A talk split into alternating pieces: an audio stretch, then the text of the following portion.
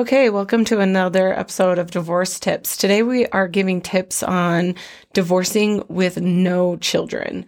As you can imagine, this is a pretty um, large portion of people that are divorcing that they either have no children in the marriage um, or they have children that have aged out and therefore they're divorcing and it's more concerning about assets. Um, either way, um, divorces under seven years with no kids a lot of times don't have considerable assets.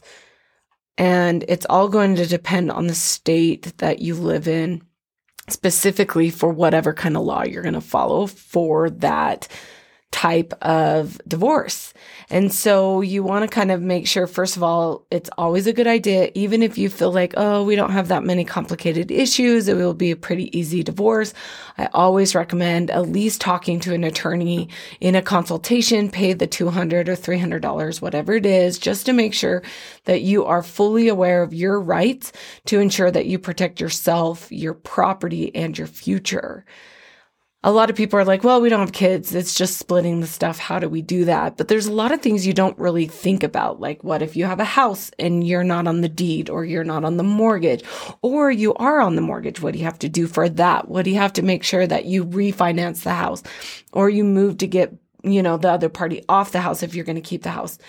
There's also assets. Like, what do you do about splitting assets, 401ks, um, retirements?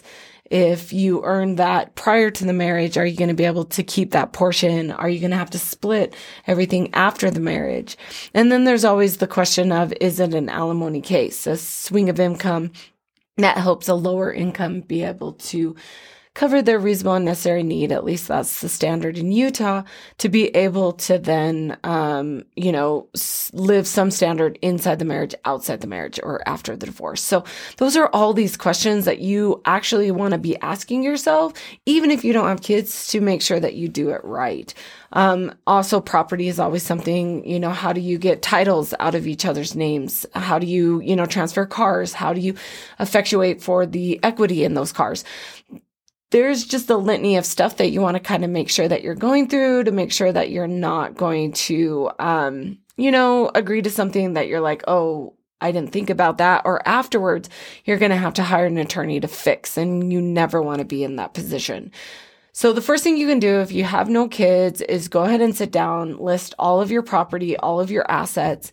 That's going to really help you in a good starting place. You want to know all of your joint assets, or debts. So you want to know exactly if both your names are on what.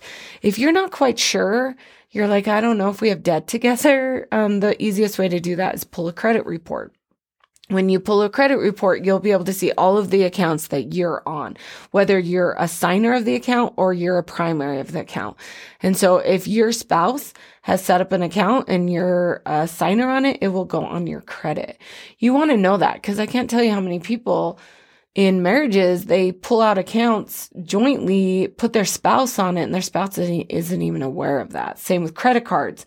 Um, you're not even aware that they open a credit card in your name.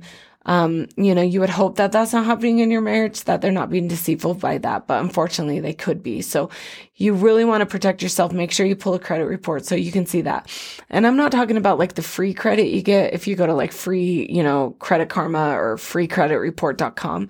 Like those reports are only like a sliver of what you actually need. You need to actually go and pay the $49.99 or whatever it is for a full report. If you do a, um, like a credit, um, a credit company that, you know, protects your credit, like Lifelock or free or equity, um, what is it called? Free equity, whatever they're, you know, or banks do it. If you have that, a lot of times they will give you a full credit report once a year. And so you can go look to see if you're able to do that. Once you know exactly what your assets are, what you guys have together, all the debts that you have assets, then it becomes just kind of a mathematical puzzle piece of figuring out what is fair, what is equitable, community property, how is it split? And you're able to then go down that list and make sure that you do it appropriately. And at the end of the day, hopefully you guys both are able to come to that agreement that works for both of you. And if you can't, then hire a good attorney um, that is going to represent you and have your back when it comes to finalizing your divorce. That's another episode of Divorce Tips. Tune in next week. Thank you for listening to this episode. If you enjoyed, please subscribe, follow, and share. I'd love to hear your questions and feedback. You can contact me at community at jillcoil.com. See you next time. I am an attorney, but I am not your attorney. Any advice given on the podcast is general and shall not be construed as legal advice.